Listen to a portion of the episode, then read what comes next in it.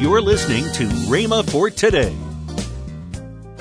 And they'd had her down to the John Sealy Hospital in Galveston, and the doctors there said this is the worst case we've ever seen. Her knees, each one of them, was she can't walk. Her, her daddy carried her. She's nine years old, but her knees was bigger than her head, swollen up bigger than her head. The doctor said her heart was in such a condition she couldn't live much longer. I'd ministered to her out front and didn't get her healed. Oh, if a congregation only knew they've got something to do with whether people get healed or not. It's not all up to the preacher. But back here I ministered to her and she was healed. Now, not instantly, you didn't see any change in it, but in three days' time, she's a jumping and a walking. Welcome to Rhema for today. Kenneth E. Hagin continues his teaching, Taking Your Place, next on Rhema for Today Radio. Also, later in today's program, I'll tell you about this month's special radio offer. Right now, let's join Kenneth E. Hagin for today's message. Now then, he said, I'm going to tell you how you can get more people healed. Well, I said, how? Well, now tonight, when you come to the healing line, don't minister to anybody out front in the main sanctuary. They had built a new sanctuary. They had their old sanctuary, and they had some Sunday school addition to begin with. Then they put other Sunday school rooms in, and then they left a larger auditorium, uh, a meeting room out in the middle of the old sanctuary. He said, Take folks back there and minister to them, lay hands on them. And don't allow anybody back there don't allow anybody back there except folks who want to be ministered to, those that need healing. Don't even let the pastor or his wife come back there. I said, you're going to get me in trouble. I can't tell the pastor he can't go back to his own church. I mean, he's pastor here. Well, he said, uh, I'm going to tell you how to do that. Aren't you glad the Lord's smarter than you are? Well, if he wasn't any smarter than you, we'd all be in a mess. Aren't you glad he has wisdom? He said, I'm going to tell you how to do it. He said, just ask the people, how many of you will object to me following Jesus' example? And then he said to me, Go, and I knew it was in the scripture anyway, to the gospel according to St. Mark. In case you don't know it, say, why don't you just turn now? Why don't you just turn to Mark's gospel? We were up there in the fourth chapter of Luke to begin with. But notice here now the gospel according to St. Mark.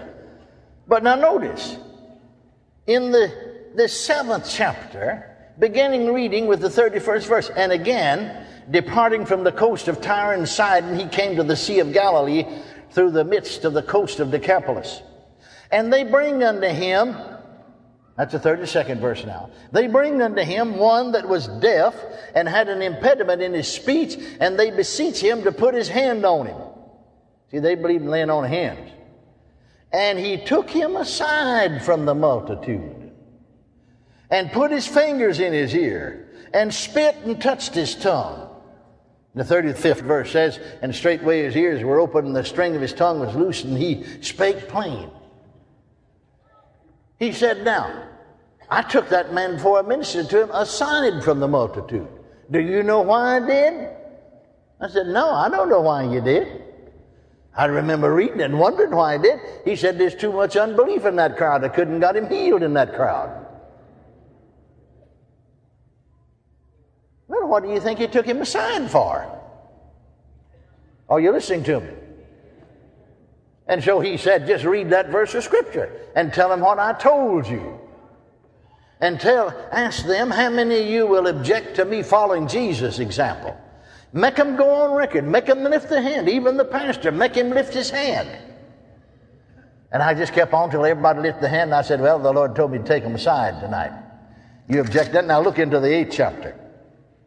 23rd, verse, 22nd verse. And he cometh to Bethsaida, and they bring a blind man unto him and besought him to touch him. They did. They believed in laying on the hands. And he took the blind man by the hand and led him out of town.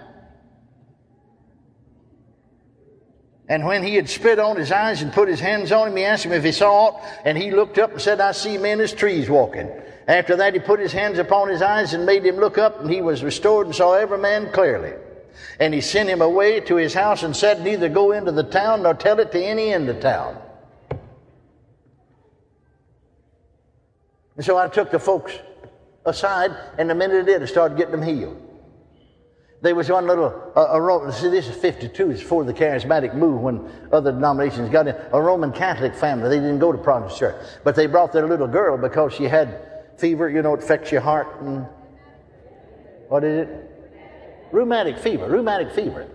And they'd had her down to the John Sealy Hospital in Galveston, and the doctors there said, This is the worst case we've ever seen. Her knees, each one of them, was she can't walk. Her, her daddy carried her. She's nine years old. But her knees was bigger than her head, swollen up bigger than her head. The doctor said her heart was in such a condition she couldn't live much longer. I'd ministered to her out front and didn't get her healed. Oh, if a congregation only knew they've got something to do with whether people get healed or not. It's not all up to the preacher. But back here I ministered to her and she was healed. Now, not instantly, you didn't see any change in it, but in three days' time, she's a jumping and a walking. I held a meeting the next year close by, and the family was over. Laid hands on them, they was filled with the Holy Ghost and spoke with tongues. In fact, they said we've been going to a full gospel church now where they believe in healing. We took the child back to the hospital there in Galveston and said the examiner said, Well, our heart's perfect. She's perfectly all right. We've never seen anything like this. It's a miracle of God. What happened? They told him what happened. And the doctor, I, have always got along better with doctors than how preachers. Doctors are glad to see people get well. I think some preachers rather they die. That proves I'm, I'm right, that healing's not for us.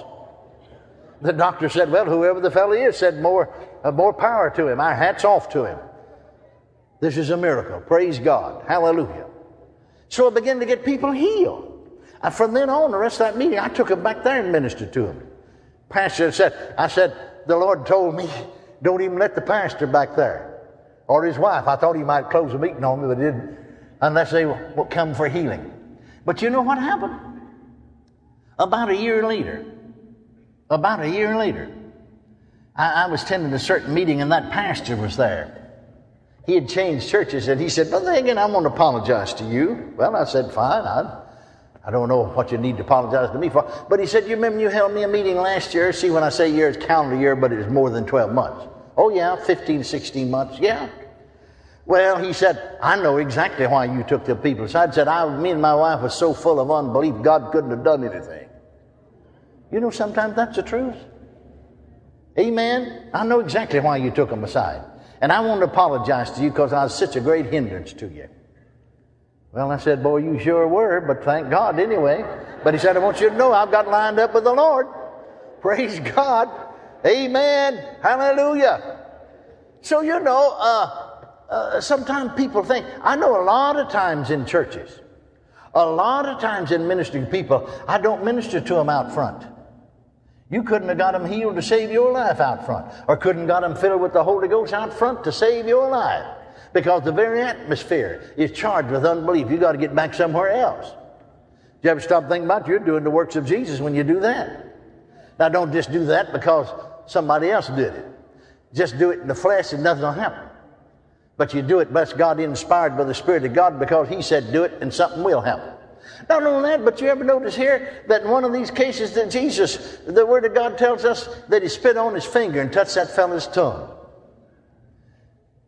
and put his fingers in his ears. I mean, we spit on them. Isn't that terrible? You got any scripture for that? Well, no, I don't find any precedent at all for that. But you see, if the Holy Ghost tells you it'll work. I was preaching, first time this happened to me is right here in the state of Oklahoma, down in southeast Oklahoma in Broken Bow, the Assembly of God Church. And I saw this woman in the healing line. You've heard me tell it before, but it's a bare repetition. And I knew she couldn't be pregnant because she must be 70 years old. And yet her stomach's big, you know, just like she's about nine months pregnant. And so when she got up to me, she just sort of wore what I call a Mother Hubbard dress. Actually, just hung from her shoulders down, you know. I mean, because she's. And, so I said, uh, when she got up to me, I was taking them one by one. I said, Well, what's wrong with you? Well, she said, You see this huge tumor? I said, Yeah. Well, she said, I'm 72 years old. She said, I've been operated on twice. And it came back the third time up in Oklahoma City. And she said the third time when it came back, I went back there to Oklahoma City and the doctors, several of them, they had a consultation and they said, We're not going to operate on you. We feel that you'll live longer if we don't touch it anymore. And you probably have about two years to live. Well, she said, You see, it's been 18 months. You see this huge thing? I said, Yes, ma'am. Well, she said, uh, I said, Isn't it wonderful, though, that you and I have inside information? I mean, information inside the Word of God. Praise God. And quoted the scripture himself, took our infirmity and bear. She said, That's right, I'll be healed too. Just go ahead and lay your hands on me. So I laid my hand on her forehead, and the word of the Lord came unto me, just like somebody standing behind me said, Hit her in the stomach with your fist. Now, in my mind, I mean, I mean, I went right on praying. But down in here, I'm having a conversation with the Lord. See, He's down in there, you know. I said, Lord, you're going to get me in trouble. Going around hitting women in the stomach with your fist. And of course, I got the reason in that, and anointing lifted from me. And I'd taken my hand off of her forehead. And so I put my hand on her again, started to minister to her. And the word of the Lord came unto me, said, hit her in the stomach with your fist. Lord, I said, I don't much believe I want to do that. I've never done anything like that, never heard of anybody doing anything like that. And so I said, uh, and so I got to got over the natural realm, and the anointing lifted from me. So the third time, I put my hand on her forehead again started to minister to her. And the word of the Lord came unto me and said, "Hit her in the stomach with your fist." I said, "Lord, I I, I don't know much want to do that. You're gonna get me in trouble." And then the anointing lifted from me. And so I put my hand on her head again, forehead, and started to pray. And the word of the Lord came unto me since it. And so I thought, well, I better, I better explain this to this crowd. Welcome to Rhema for Today with Kenneth and Lynette Hagin. You can find more great materials by Kenneth E. Hagin, Kenneth W. Hagin, and the rest of the Hagin family by visiting our online bookstore. I want to tell you about this month's radio offer. The first product in this offer is the two CD series from Kenneth W. Hagin our rights in Christ. Also in this package is Lynette Hagin's book, Seed Thought Devotional.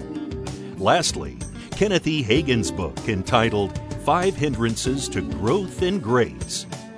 All this for the special radio price of $25. Call toll free 1 888 Faith 99. Again, call toll free 1 888 Faith 99. You can also order online at rhema.org. That's R H E M A dot O R G. rhema.org. Or if you prefer to write to Kenneth Hagin Ministries, our address is P.O. Box 50126, Tulsa, Oklahoma 74150. We always love to hear from our listeners, so write in or email us today and become a part of Rhema for Today. Right now, let's join Kenneth and Lynette Hagin. Well, you know, I'm always talking about word partners. Well, somebody said, "Well, what is a word partner?" Yes. Well, you know, that's just somebody. In fact, every conference that we have, I've had yes. several people come up and they hear about it here uh, that have become a partner and a partner is somebody that prays for us on a regular basis and then sends an offering at least once a month, whatever they can afford to send to help yes. support Rhema, help support this, this telecast, and all the other things that we do all over the world. And you can just go to rhema.org slash WPC and find out all about it. And we would welcome you to become a partner with us for you that are partners with us, we want to thank you for helping us. Tomorrow on Rhema for Today, we'll continue Kenneth E. Hagin's life changing teaching. That's next time on Rhema for Today with Kenneth and Lynette Hagin.